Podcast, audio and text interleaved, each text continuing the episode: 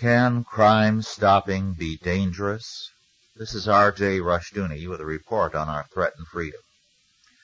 A recent issue of Science Digest carried a very important article entitled 21st Century Crime Stoppers by Richard Conniff. The article deals with research into the predictions of crime. All of us, to some degree, are involved in the prediction of criminal or abnormal behavior. We look at some of the neighborhood youth and we predict that some of them will come to no good end. Sometimes we are right, and sometimes we are very, very wrong. Now, however, we have scientists who believe that testing of various kinds will enable men in a generation or so to single out accurately and clearly the criminal in advance, long before he has committed any crime even to estimating how many crimes a year that person will commit. It is proposed by some that such people be jailed or executed in advance of any such behavior.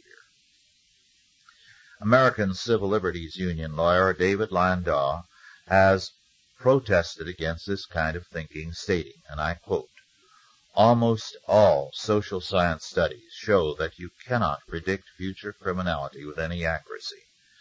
There is also a constitutional objection. You are talking about punishing people for crimes they have not committed. Unquote.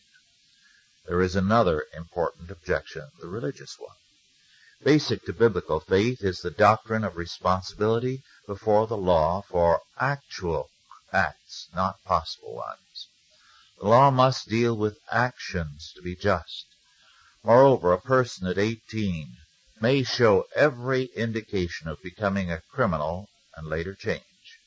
Perhaps the most vicious young hoodlum of eighteen I ever knew, and from whom no one expected any good, was converted soon thereafter, went to college, and became a prominent university professor. There are better ways of crime stopping than jailing or executing potential criminals. We need to begin dealing with the actual ones. Besides, what if many of us who are innocent of any kind of crime flunk the tests of these social scientists? Or what if these tests reflect political overtones, and those of us who are critical of the powers that be are found to be potential criminals? This kind of crime stopping is not only dangerous, but is criminal as well. This has been R.J. Rushdoony with a report on our threatened freedom.